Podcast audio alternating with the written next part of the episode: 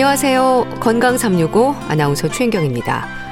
비만은 체형의 문제가 아니라 질병임을 인식해야 한다는 거 잘 아실 겁니다. 체지방과 근력의 균형이 중요하고요. 특히 내장 지방의 문제는 건강의 위험 신호로 지적이 됩니다. 비만, 상체 비만, 하체 비만, 전신 비만까지 비만 유형에 따라서도 건강의 위험을 짐작할 수가 있는데요. 내 몸 상태를 살펴볼 필요가 있는 비만의 위험. 지난 시간에 이어서 오늘도 비만에 대한 말씀을 듣겠습니다. 2월 12일 토요일에 건강 365 이적의 다행이다 듣고 시작하겠습니다. 많은 질환들에 있어서 비만은 빠지지 않는 위험 요인입니다. 비만은 만병의 근원으로 비만이 단순한 체형의 문제가 아니라 질병임을 인식해야 한다는 지적인데요. 지난 시간에 비만에 대한 말씀을 들었습니다. 특히 체중과 체지방의 차이를 분명히 아는 게 중요할 뿐 아니라 필요 이상의 체지방이 문제가 된다는 점도 강조가 되는데요. 오늘도 경희대학교 한의대 학장 이재동 교수와 함께 비만에 대한 말씀을 이어가겠습니다. 교수님 안녕하세요. 아, 예, 안녕하세요. 네, 예. 반갑습니다, 교수님. 예, 예. 아, 지난 시간에 비만이 문제가 되는 건 중력과도 연결된다고 하셨고요. 또 비만할수록 허리 통증과 관절염을 겪는 것도 그런 이유라고 하셨습니다. 예. 특히 비만에 있어서 필요 이상의 체지방을 경계해야 한다 이런 말씀을 주셨는데요. 예, 예. 오늘은 중년 이후로 가장 큰 고민으로 자리하는 뱃살의 위험부터 듣겠습니다. 예. 아, 교수님 나이살이라고 하지만요. 네. 이게 뭐 핑계일 수도 있는 걸까요? 뱃살 네. 어떻습니까? 예, 사실 이 뱃살의 원인은 한 두 가지 정도 되는데 특히 이제 중년 뱃살요. 이제 우리가 우리가 저 한 40대 이후가 되면은 그 매년 근육량이 한 1%씩 줄게 돼요. 네. 그러니까 이제 근육량이 줄게 되면 대사량이 줄면서 또 몸에 이제 지방이 축적이 되는 그런 측면이 있고요. 그다음에 이제 두 번째는 나이가 들면은 우리가 이제 사실은 위에 이제 운동성 근육량이 것과 마찬가지로 위에 운동성도 떨어지거든요. 네. 예, 특히 이제 이 뱃살의 문제는 뭐냐면 우리가 음식을 먹는 속도가 있잖아요. 그죠? 예. 들어오는 속도를 이 위에서 음식을 소화시키는 속도가 이게 따라가지를 못하기 아. 때문에 사실은 복부에 위장에 음식물이 쌓이면서 또 가스도 차고 이제 불순물들이 이렇게 쌓이게 되는 거거든요. 네. 네, 그래서 일단은 중년 배살은 이제 매년 근육량이 줄어드는 것도 하나의 원인이고 두 번째는 이제 위장 기능이 이제 떨어지면서 오히려 그 음식을 이제 결론적으로는 천천히 먹어야 되겠죠. 예. 예, 천천히 위에 음식 찌꺼기가 남지 않도록 천천히 이제 먹는 게 중요하다 이렇게 말씀을 드릴 수 있겠습니다. 네. 그렇군요. 그러니까 근육량이 줄면서 대사량도 떨어지고 지방은 축적이 되는 건강의 위험으로 이어지는 건데 네. 교수님 체지방의 문제 특히 비만 유형이라는 게 있지 않습니까? 예, 예. 특징적인 부분들을 우리가 좀 알면 네. 건강한 다이어트에도 도움이 되지 않을까 싶은데요. 네. 우선 상체, 하체 비만 그리고 전신 비만까지 비만 유형에 따른 위험도 클 것 같습니다. 어떨까요? 네, 그렇습니다. 일반적으로 이제 사람들이 비만이라 그러면 어, 일반적인 상식으로는 그냥 적게 먹고 많이 움직이면 된다고 이렇게 생각을 하는데 네. 사실은 이제 전신적인 비만이 있고 또 이제 어떤 사람은 상체 쪽으로 많이 찌는 사람이 있고 또 어떤 사람은 이제 마르면서 복부만 이렇게 볼록한 그런 거에 따라서 이게 사실은 몸에 문제가 다르는 거거든요. 예. 어떤 문제가 되는 부분들이 다 다르기 때문에 이제 우리가 신경을 써야 될 부분이 좀 다르다고 사실 말씀을 드릴 수가 있죠. 네. 자, 그렇다면 건강에 있어서 이제 어떤 유형이 더 문제일까도 궁금한데요. 네. 우선 전신 비만은 어떻게 이해할지 설명을 좀 해주세요. 네, 예. 전신 비만은 어떻게 보면 사실 일반적인 이제 비만의 유행이라고 이제 할 수 있긴 한데요. 네. 이 부분은 어떻게 보면 순환의 문제입니다. 몸의 어떤 순환의 문제로서 이제 기혈 순환이 안 되는 게 문제인데 예. 순환의 문제는 어떻게 보면 우리 타고난 체질도 있을 수 있어요. 체질이 한 20% 정도의 문제가 있을 수가 있고 예. 나머지 한 70%는 이제 일상생활에서 이제 쉽게 말하면 그 앞서 얘기했다시피 이 먹는 거에 비해서 어떤 에너지 소모가 적게 되면 쌓이게 되죠. 예. 쌓이게 지방이 쌓이게 되면 또 심장에 부담이 되면서 또 사실은 순환 기능에 문제가 되고 이 악순환이 되는 거거든요. 이제 이렇게 되다 보면 어떤 사람들이 이제 물만 먹어도 선생님처럼 살이 찌는 것 같다. 예. 왜냐하면 순환 대사력이 떨어지다 보니까 네. 이제 이런 문제가 나타나고요. 이제 이런 사람들이 사실은 조금 모든 건 아니, 아는, 아닙니다만은 모든 사람들이 그러지는 않습니다만은 조금 좀 욕심이 많은 분들이 좀 그럴 수가 있어요. 우리 몸에 음. 에너지를 기혈을 섭취하는 끌어들이는 기능은 강하고 내뱉는 이제 내놓는 기능은 좀 떨어지다 보니까 이제 그런 욕심이 많은 성향이 좀 있을 수도 있고요. 어떤 일이 아무래도 이제 대사력이 떨어지고 하다 보니까 이제 반응이 좀 느린, 느린 그런 이제 경향성이 있는데 네. 사실은 이제 이런 사람들은 한 3개월 정도 목표를 해서 우리가 비만에 여러 가지 수많은 그게 있습니다만 특히 이 사람들이 이제 최종 목표를 어디에 두냐 하면 한 3개월 정도 목표를 두고 음식량을 천천히 줄이면서 아. 최종적으로는 내 위를 줄여야겠다. 네. 위의 사이즈를 줄여야겠다는데 포커스를 맞춰서 생활하는 게 굉장히 중요합니다. 네. 예, 예. 전신 비만은 그렇고요. 예, 예. 하체 비만은 어떨까요? 네, 이제 우리가 하체 비만은 사실 한 두 가지로 이제 나누어 볼 수 있는데요. 네. 일반적으로 이제 뚱뚱하면서 배가 나오는 경우는 사실은 전신 비만하고 똑같이 생각하고 어, 위를 줄이는 게 우선이고요. 그렇지만은 우리가 사실은 팔다리가 가늘고 마르면서 배가 볼록한 하체 비만인 경우가 꽤 있거든요. 예. 이런 사람들이 사실 어떻게 보면 더 문제가 될 수도 있는데 예. 이제 이런 분들은 사실은 평소에 소화 기능에 이제 문제가 있기 때문에 기혈 생성이 잘 안 되는 체질이에요. 네. 기혈 생성이 잘 안 되다 보니까 에너지가 부족해서 평소에 늘 손발이 차고 또 에너지가 부족하다 보니까 매사에 조금 소심하고 소극적이고 이런 이제 패턴을 가지고 있거든요. 예. 사실은 그래서 이런 분들은 배가 볼록하긴 하지만 잘 먹고 근육량을 키우는 쪽에 포커스를 맞춰야 돼요. 아. 그러니까 근육량을 키워야지만이 사실 어떻게 보면 대사량도 늘어나면서 복부의 지방도 줄일 수가 있는 거거든요. 네. 근데 이제 이런 분들이 일반적으로 배가 볼록하니까 아 내가 이 비만으로 배 나온다고 이제 적게 먹고 이러다 보면 오히려 근육량이 줄고 또 대사량이 떨어지면서 오히려 이제 더 악순환이 되는 경우가 많거든요. 네.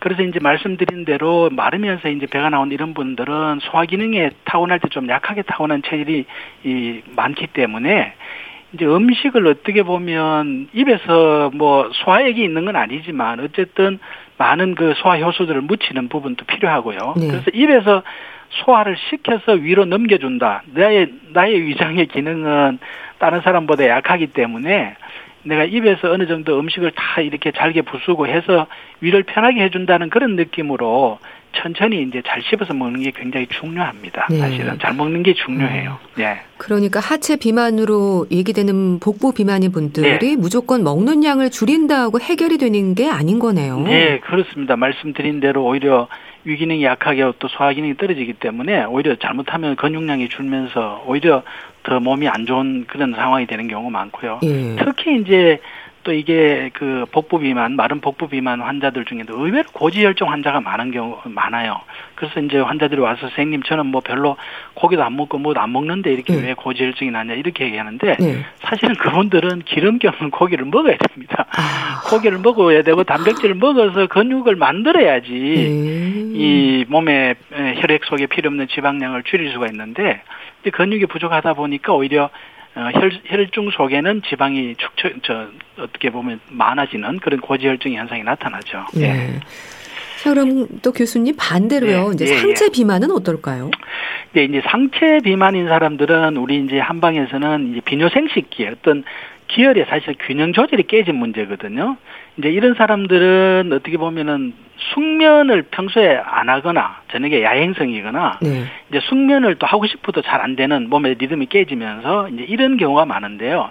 이게 뭐냐 하면 이제 어떻게 보면 우리 몸에 그, 그, 뭐랄까, 어떤 호르몬의 밸런스가 깨진 거거든요. 음. 이게 깨지면 호르몬의 밸런스라는 거는 우리 몸에 이제 에너지가 물과 불의 에너지 균형인데 이게 물의 에너지가 잠을 통해서만 얻을 수가 있는 건데 이게 이제 잠을 적게 되면 물의 에너지라는 호르몬의 기능이 마르게 되고요.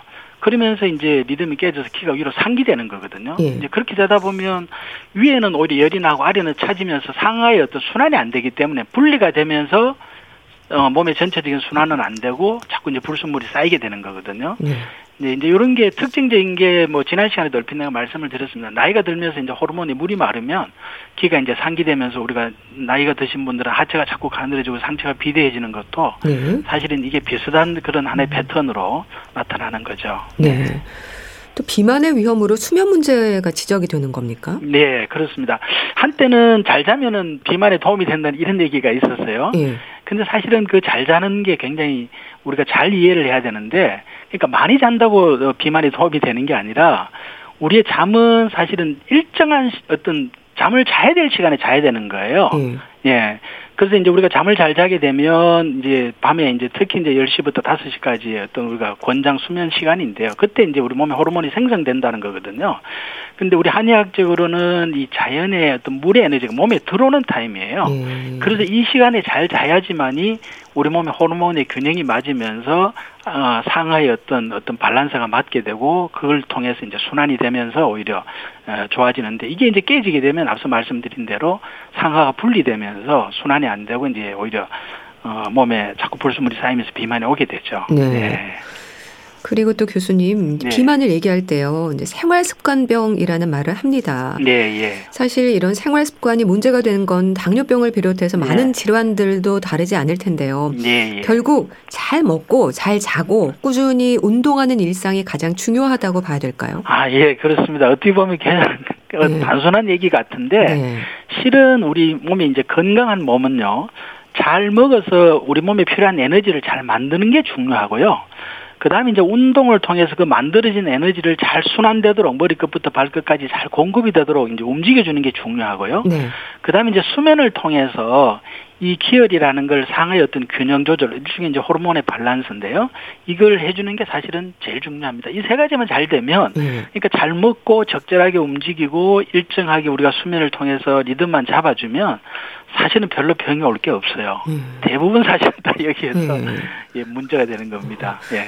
근데 잘 먹어야 한다는 게요. 많이 네, 먹어야 한다는 얘기가 아니잖아요. 네, 맞습니다. 얼마나 먹느냐도 살펴야 하겠지만은 뭘 네. 먹느냐도 중요하겠죠. 네, 굉장히 중요하죠. 말씀대로 이제 그 우리가 비만이라는 거는 지금 이제 우리가 비만을 중심으로 얘기를 하고 있는데 네.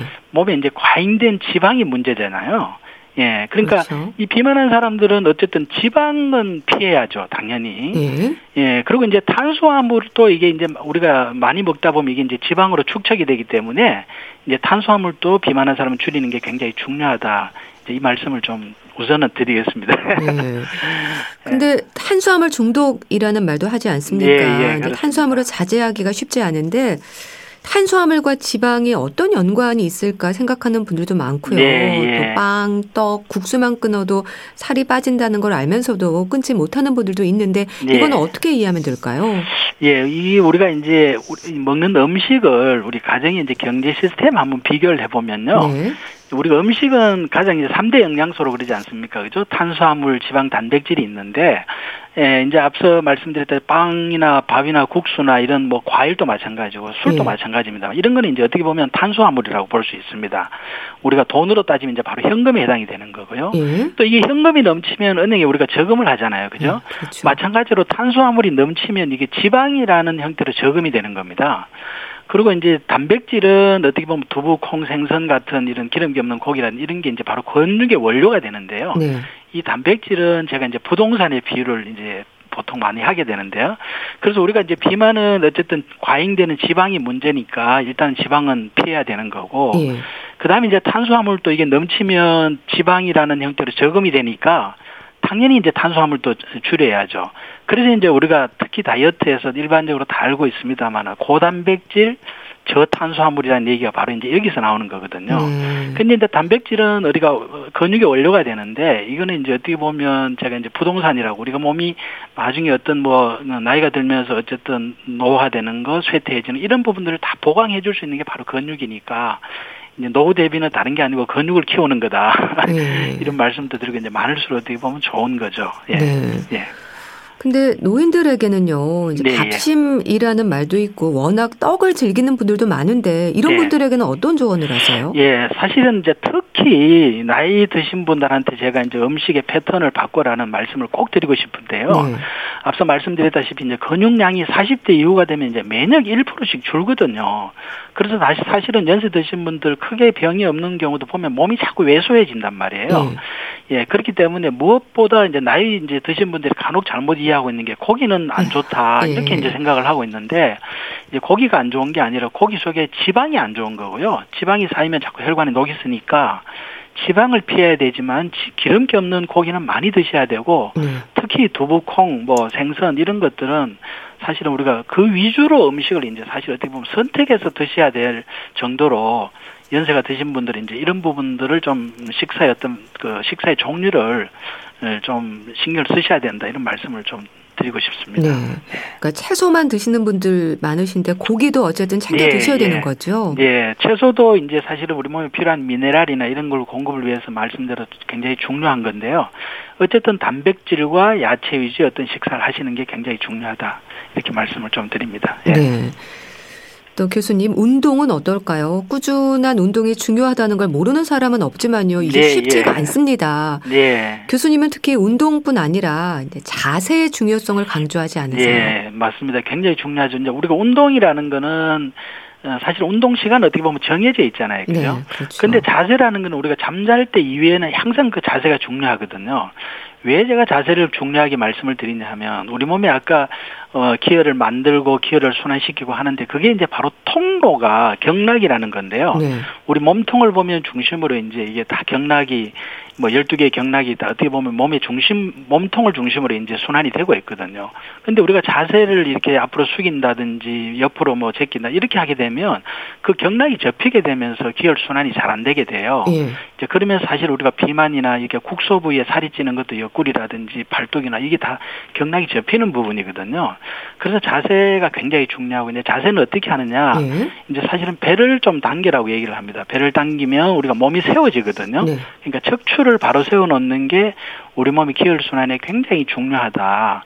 예, 이걸 좀 저는 평소 자세를 꼭 좀 강조드리고 싶어요. 예. 네. 또 운동 같은 경우는 뭐 이런 경락 순환을 자극할 정도로 걷는 게 좋은 건가요? 네, 예, 그렇습니다. 그래서 이제 그 제가 이제 어쨌든 평소에 자세는 배를 당기고 몸을 세워라. 이제 배를 당기는 이유는 자 이제 몸을 세우는 거는 경락을 반듯하게 해주는 거고 예. 배를 당기는 이유는 이제 우리가 배를 이제 배꼽을 중심으로 생각을 하면 되고요. 이제 배꼽 아래에 이제 우리가 단전이라고 보통 표현하는 기가 모여 있는 곳입니다. 예. 이걸 저는 이제 어쨌든 그 우리가 고무 풍선이 있다는 생각을 좀 하라는 얘기를 하는데요. 그 풍선을 가볍게 이렇게 배꼽을 당겨주면 이 풍선을 밀어주면 우리 몸의 기혈이 순환이 촉진이 돼요. 그래서 우리 몸의 에너지 흐름이 좋아지기 때문에 대사가 네. 좋아지는 거죠. 이제 그게 중요하고 그다음에 이제 걷는 거라는 거는 우리 몸을 세우고 바로 세우고 하는 가장 쉽게 할 수 있는 거잖아요. 예. 예, 가장 쉽게 하- 편하게 할 수 있는 거기 때문에 제가 이제 걷는 걸 위주로 많이 하고요. 이제 걷는 것도 좀 마- 전체적인 어떤 비만인 사람들은 좀 스피드하게, speed walking이라고 그러죠. 네. 그러니까 몸이 조금 숨이 찰 정도로 하는 게 이제 유산소 운동까지 겸할 수 있는 게 좋은 거고요. 특히 이제 상체 비만이나 이제 마른 비만들은 근육을 키워야 되잖아요. 네. 이제 우리 근육이 사실은 70% 이상이 엉덩이나 허벅지에 있는데요. 그래서 엉덩이나 허벅지에 좀 하체 힘을 주고 배를 당기고 몸을 세우되 하체에 좀 힘을 주고 하는 일종의 파워 워킹이랄까? 예. 이런 걸 좀 하면 사실 우리가 쉽게 할 수 있는 거니까요. 이제 제가 좀 어, 강조를 좀 드리고 싶고 뭐 네. 요즘 추워서 밖에 못 나간다 하더라도 우리가 이제 거실에서 TV를 볼 때도 그냥 앉아서 소파에 앉아서 그냥 수그리고 볼 게 아니라 네. 소파에 앉더라도 사실은 배를 당기고 몸을 세우는 게 중요하고요. 네. 그렇지 않으면 뭐 거실에 서서 배 당기고 몸 세우면서 제자리 걸음하면서도 충분히 또 TV 시청이나 이런 거 가능하니까 네. 이제 그걸 우리가 일상생활 속에서 습관화하는 게 굉장히 중요하다. 네, 이런 말씀을 좀 드리고 싶습니다. 네. 그리고 또 상체 비만인 분들에 대한 말씀에서요. 네. 잠을 예. 잘 자야 살이 빠진다 이런 예, 얘기 하셨는데 예. 수면 환경과 습관이 중요한 이유도 짚어주세요. 예, 예. 사실은 뭐 수면은 누구한테나 다 중요하죠. 예, 다 중요한데 제가 이제 전신 비만은 위를 줄여라 뭐 그다음에 마른 비만은 좀 어쨌든 잘 먹고 근육을 키워라. 상체 비만은 잠을 잘 자서 기운을 끌어내려라. 이 이제 모든 생활이 다 일, 규칙적이고 일정한 생활이 중요한데 예. 좀 이제 자기 체형에 따라서 좀저 중점적으로 둬야 될 게 있거든요. 그러니까 자기 체형을 봤을 때 상체의 어떤 형태, 좀 상태가 비대한 형태를 나타낸다는 거는 이미 이 사람은 어, 생체 리듬이 많이 깨어지면서 호르몬 밸런스가 깨어지면서 몸의 형태까지 변화가 생겼다는 얘기거든요. 네. 그렇기 때문에 이제 잠을 통하면 어떤 변화가 있냐면 잠을 통하면 우리가 아까 말씀드렸다시피 호르몬의 생성이 이제 굉장히 중요한데 그게 이제 잠을 통해서 이루어지는 거고 또 우리 한의학에서는 어쨌든 자연의 에너지가 이제 몸에 들어오는 거기 때문에 네. 물이 만들어져야지 불을 끌 수가 있고 몸에 그 불과 물의 균형을 잡을 수가 있고 그 균형이 잡혀야지만 기운이 아래로 내려가거든요. 음. 예, 그래서 이제 잠을 충분한 어떤 숙면을 통해서 호르몬 생성을 하고 그걸 통해서 에너지, 물의 에너지가 만들어지고 기운을 아래로 내려내는 주는 게 중요하다. 그리고 또 이 사람들은 잠도 중요하면서 또 네. 이제 같은 성질에 있는 물을 많이 먹는 것도 굉장히 중요해요. 아. 물과 호르몬은 다르지만 동류라 그래서 같은 성질을 가지고 있습니다. 네. 그래서 이런 사람들은 사실은 물을 입을 입을 적시듯이 조금씩 자주 딴 사람보다 더 많이 물을 많이 마셔주는 것도 굉장히 중요하다. 또 이 말씀을 같이 드립니다. 네. 네. 또 일정한 시간을 규칙적으로 자야 되는 것도 중요하겠죠. 네, 예, 그렇습니다. 그 이제 잠잘 때 이제 보면 이제 우리가 뭐 잘 잡니다. 이렇게 알고 보면 뭐 새벽 1시에서 뭐 아침 9시까지 자고 이런 분들이 간혹 있거든요. 음. 근데 사실은 그거는 굉장히 잘못된 수면 습관이고요. 우리 몸에 어쨌든 수백 년, 수천 년 동안 우리 몸에 유전자라는 게 호르몬이 만들어지는 타임이 10시부터 이제 새벽 5시까지라는 거거든요. 네. 이제 좀 더 하면 뭐 새벽 한 두세 시까지 가장 그때 호르몬 생성이 잘 되는데 어린애들도 일찍 재우라는 게 바로 성장 호르몬이 그때 나오기 때문에 네. 그걸 이제 위해서 일찍 재우라는 얘기도 하잖아요. 그죠? 네. 그래서 잠은 사실은 10시부터 아침 새벽 5시까지 자면 좋고 특히 이제 현대인들이 10시에 자기는 쉽지가 않은 면도 네. 있어요. 네. 그래서 제가 환자들한테 늦어도 11시에는 주무셔라. 네. 11시에서 아침 한 6시까지 주무시는 게 좋다. 사실 아침은 또 너무 늦게 자는 거는 오히려 몸의 또 생체 리듬을 깰 수가 있기 때문에 네. 조금 일찍 일어나서 움직이고 정 이제 피곤하면 이제 점심 식사 후라든지 이런 경우에 한 10, 한 15분에서 뭐 30분 이내로 잠시 이제 눈을 붙여주는 게 피로 회복에는 우리 몸에 또, 어, 그 몸을 회복하는 데는 굉장히 오히려 더 도움이 되거든요. 네. 예, 그래서 그런 쪽으로 이제 활용하시는 게 예, 좋을 것 같습니다. 네. 네. 자, 체중과 체지방에 대한 올바른 이해가 중요하다. 그리고 비만 유형에 따른 다이어트법이 다르다는 말씀을 주셨습니다. 네, 교수님 예. 정리를 좀 해주시죠. 네, 그 이제 정리를 하면 이제 우리가 어, 일반적으로 이제 다이어트는 무조건 적게 먹고 많이 움직이는 게 사실은 기본이긴 합니다만은 자기 몸의 어떤 체형이나 유형에 따라서 좀 달리해야 될 필요가 있다. 그래서 우리 한방에서도 사실은 치료를 그 몸의 어떤 체형이나 유형에 따라서 치료가 완전히 달라지는 거거든요. 그러니까 어, 다시 정리해서 말씀을 드리면 예. 전신적으로 이제 비만한 분들은 어쨌든 몸에 순환이 안 되면서 기혈 순환이 안 되면 자꾸 불순물이 쌓이는 거니까 이걸 이제 줄여주기 위해서는 어쨌든 먹는 것보다는 적게 움직인다는 거니까 먹는 걸 줄여야 되잖아요. 음. 이제 줄이기 위해서는 뭐 우리가 그냥 뭐 하루 뭐 며칠 이렇게 줄여서 될 문제가 아니고 네. 최종적으로 이제 평생 관리를 해야 되는 거니까요. 한 3개월 잡아서 서서히 식사량을 줄여 나가면 우리 몸이 서서히 변화가 있는 거는 거기 적응을 합니다. 적응을 쉽게 할 수 있는데 이제 다이어트 해야 되겠다 그래서 갑자기 뭐 음식을 확 줄여버리면 그 몸이 따라가지를 못하고 의지력이 그걸 유지할 수가 없어요. 그래서 예. 이제 위를 좀 줄인다는 그런 생각으로 좀 하는 게 좋고 또 마르면서 이제 배가 나온 사람들은 어쨌든 자기가 근육량을 키우고 잘 먹어야 되니까 예. 이제 먹는데 문제는 이제 위가 받쳐주질 못하니까 못 먹어서 이제 그런 형태가 되는 거거든요. 그러니까 이제 천천히 꼭꼭 씹어서 어쨌든 근육을 만들 수 있는 단백질 위주의 어떤 식사를 해서 어 어쨌든 근육량을 늘려야 되겠다라는 데 포커스를 좀 주는 게 좋고요. 네. 또 말씀 조금 전에 드렸습니다마는 이제 상체가 많이 비대한 사람들은 내가 호르몬의 밸런스 균형이 깨어져가 있는 상황이기 때문에 이 호르몬의 균형을 잡아줘야지만 이 상하의 균형이 맞아지고 몸의 전체적인 순환이 되면서 비만도 해결이 되는 거기 때문에 네. 그 호르몬 생성을 위해서는 규칙적으로 일정한 어떤 저녁 10시부터 골든타임이라고 표현하는데 5시까지 내가 어떻게 하면 그, 그 시간이 가능하면 숙면을 취하도록 노력을 하는 게 굉장히 중요하다는 말씀을 어, 제가 정리해서 좀 드립니다. 네. 네. 비만이 우리 건강에 얼마나 영향이 큰지를 말씀드리면서 다시 한번 네. 실감하는데요. 네, 예. 비만이 허리 통증과 관절염을 유발하기도 하는 만큼 또 체지방 관리를 통한 체중 관리 신경을 써야겠습니다. 다음 주에는 요통 그리고 허리 통증과 비만이 어떤 연관이 있는지 말씀 듣겠습니다. 경희대학교 한의대학장 이재동 교수와 함께 했는데요. 말씀 잘 들었습니다. 감사합니다. 네, 감사합니다. 네. KBS 라디오 건강 365 함께하고 계신데요. 맨디 무어의 Only Hope 듣고 다시 오겠습니다.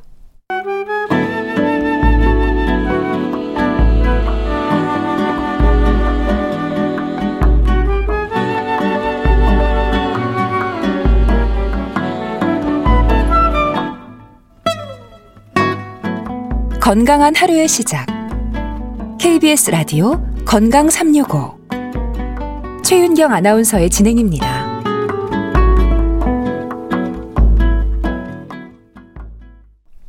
KBS 라디오 건강 365 함께 하고 계십니다. 주말의 건강 책 정보 북컬럼니스트 홍순철 씨 자리했습니다. 안녕하세요. 네, 안녕하세요. 오늘 소개해 주실 책은 우리 모두가 궁금한 부분이죠. 아프지 않고 평생 건강하게 살면 좋은데 왜 아플까요?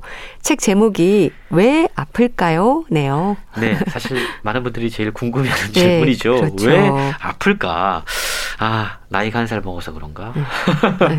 이런 생각들을 하는 분들이 많이 계실 것 같은데요. 네. 특히 한 해, 두 해 지날수록 여기, 저기가 아프다란 하소연들을 많이들 하십니다. 아, 사실 중년이 넘은 분들은 다들 이런 고민들을 하시게 되는데 이런 분들에게 특히 왜 아플까라고 하는 책의 제목이 상당히 솔깃할 수밖에 없는데요. 네. 왜 이렇게 매일 아플까? 음. 결론부터 이야기하자면 이 책은 우리를 아프게 하는 가장 주된 원인을 인슐린이다라고 어, 이야기하고 있습니다. 그러니까 보다 정확하게 음. 이야기하자면 인슐린 저항성 때문이다. 라고 설명하고 있는데요. 네.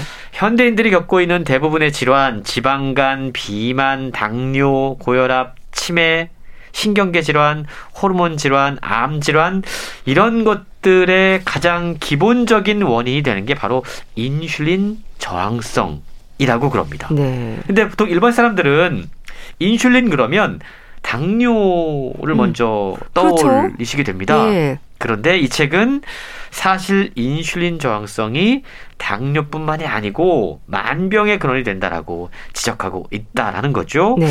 이 책은 신장 전문이면서 인슐린 저항성 전문가인 벤저민 빅먼 박사가 쓴 책인데요. 놀라울 정도로 많은 양의 연구를 수집하고 분석한 뒤에 인슐린이 우리 몸에 미치는 영향력을 상당히 구체적으로 소개하고 있습니다. 네. 당분 섭취에서 비롯된 인슐린 저항성 그리고 고인슐린 혈증 이 문제를 정말 집중적으로 조명한 책이라는 점에서 이 책을 상당히 주목해 볼 만한 아, 책이라고 할 수 있습니다. 네. 이 책은 콩팥병 전문의가 쓰신 책이네요. 이 당뇨병을 국민병이라고 하는 것도 또 합병증의 위험이 크게 자리하는 것도 그러니까 인슐린의 문제라는 걸까요? 생활 습관병이라는 말도 그래서 있는 걸까요? 사실 우리가 1900년대를 기준으로 어 3대 사망 원인을 꼽으면 네. 폐 감염, 그러니까 폐렴과 독감 같은 네. 거였고 결핵, 네. 그리고 위장내 감염증이었습니다. 그러니까 1900년대를 기준으로 왜 아플까라는 질문에 대한 대답은 전염성 질환, 감염병이라는 네. 거죠. 음. 사실 최근 우리가 코로나 팬데믹 때문에 이 감염병 전염성 질환에 대한 경각심이 다시 높아지긴 했습니다.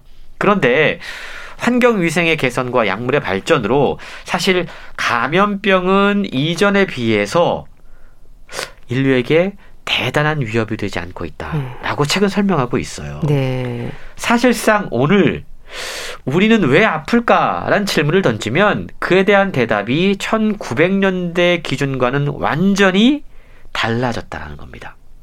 인류의 7대 사망 원인 가운데 다섯 가지. 음. 심장질환, 음. 암, 음. 뇌혈관 질환, 알츠하이머, 당뇨병인데요. 이게 만성 대사 질환과 연결되어 있습니다. 네. 그러니까 생활습관병이라는 거죠. 그렇네요. 더욱이 이 질환들은 지난 몇십 년 동안 계속해서 증가하는 추세인데요. 그래서 이 책은 왜 아플까라고 하는 질문의 해답을 바로 여기에서 찾고 있다라는 겁니다. 앞서 설명드린 심장질환, 암, 뇌혈관, 알츠하이머, 당뇨병 이러한 질환들이 왜 지금 우리가 살고 있는 21세기에 인류의 건강과 생명을 위협하고 있는 걸까에 네. 대한 질문에 대한 답을 찾아 나간 거죠. 연구 결과 놀랍게도 이 질환들은 결국 한 가지 근본 원인으로 귀결되고 있다고 그래요. 네. 그게 바로 인슐린 저항증과 고인슐린 혈증이라고 하는 건데 모든 만성 질환에 물론 다른 여러 가지 원인과 인자가 관련되어 있습니다. 하지만 이 책은요, 고인슐린 혈증과 인슐린 저항성의 전형적인 상태, 그러니까 우리가 흔히 요즘 제2형 당뇨라고 이야기하는 네. 이것이 가장 큰 원인으로 작동하고 있다라고 설명하고 있습니다. 네.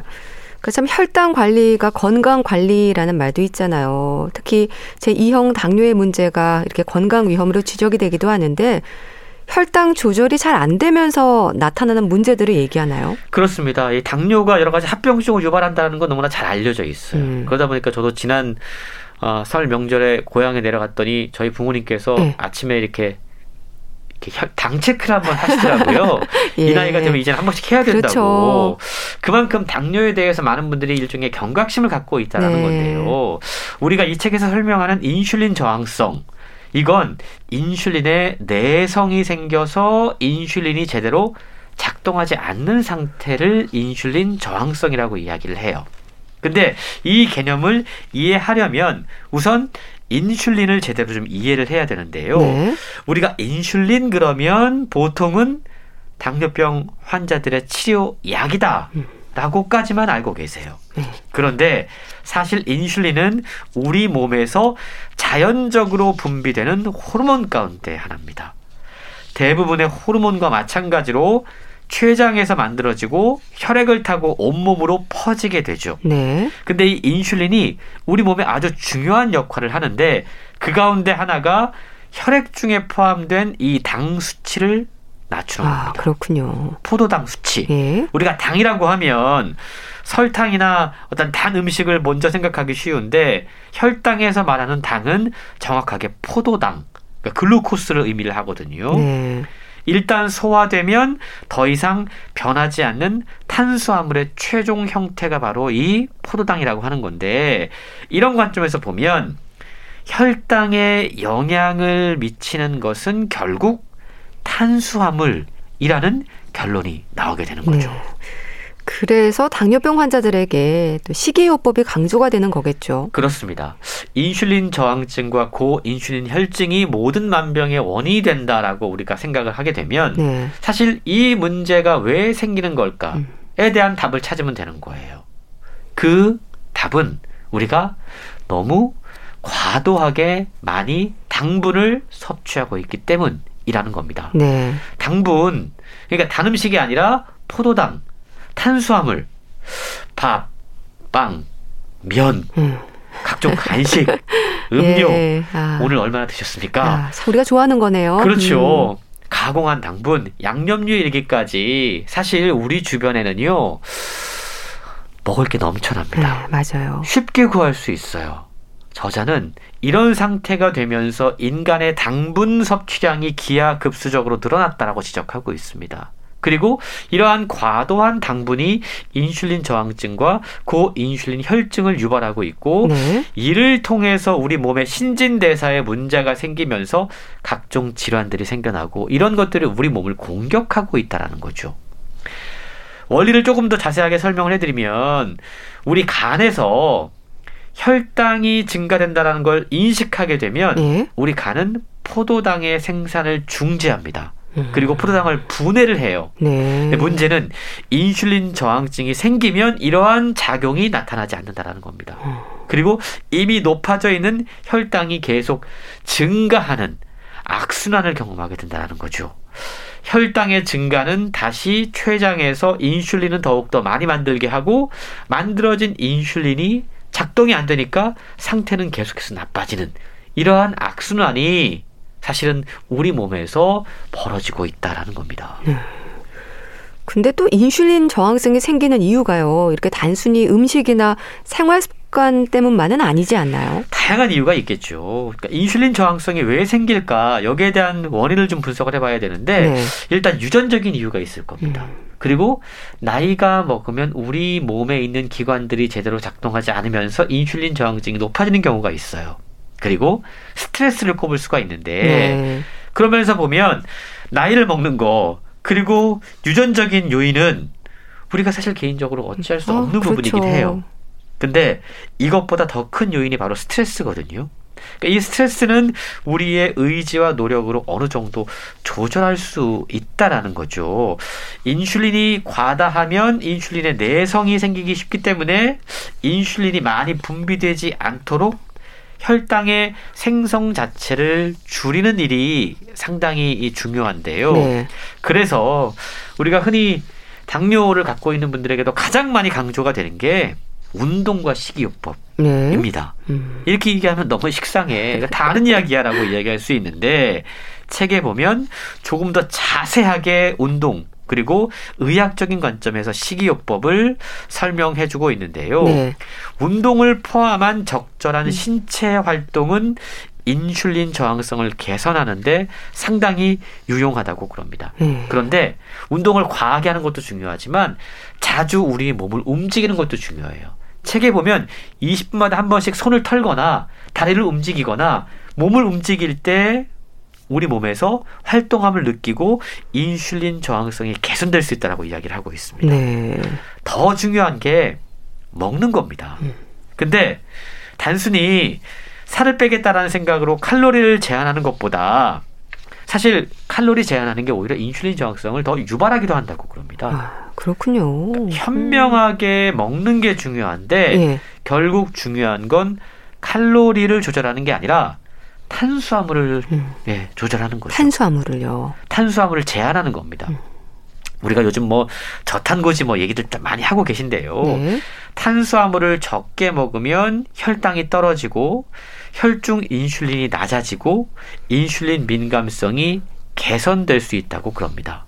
그러니까 반대로 탄수화물을 많이 자주 먹게 되면 혈당이 올라가고 그렇게 되면 혈당을 낮추기 위해서 인슐린이 많이 분비가 돼요. 예. 근데 인슐린이 많이 분비가 되면 인슐린 내성이 생기는 거죠. 음. 이렇게 되면 인슐린 저항성이 생기기 때문에 우리 몸에서 이게 제대로 작동을 안 하는 상황이 벌어지게 된다는 겁니다. 네. 그럼 책에서는 이 인슐린 분비를 줄일 수 있는 방법에 대해서 어떻게 설명하고 있나요? 인슐린 분비를 증가시키는 요인들을 좀 줄여야 되잖아요. 네. 탄수화물이 인슐린에 있어서 가장 어떤 안 좋은 것이라고 말씀을 드렸다면 탄수화물 가운데 특히 정제 탄수화물을 좀 조심해야 됩니다. 정제 탄수화물이요. 네. 그러니까 쉽게 이야기하면 우리가 어, 아주 쉽게 구할 수 있는 빵, 과자, 밀가루 음식들 네. 이런 것들을 줄여야 되는 건데요. 우리 몸이 움직일 때 필요한 연료를 탄수화물에서 보충을 해요. 그런데 탄수화물을 적게 먹거나 제한하게 되면 우리 몸은 지방을 연료로 사용합니다. 음. 이렇게 되면 지방이 우리 몸에 쌓이거나 지방 때문에 문제가 되는 것으로부터도 어느 정도 해소할 수 있다라는 거죠. 그렇겠네요. 그러니까 탄수화물 적게 먹는 게 지방을 줄이는 효과까지 만들어낼 수 있다라는 겁니다. 역으로 탄수화물을 많이 먹는 것. 예. 그리고 게다가 지방까지 많이 먹으면 음. 어떻게 될까? 아이고.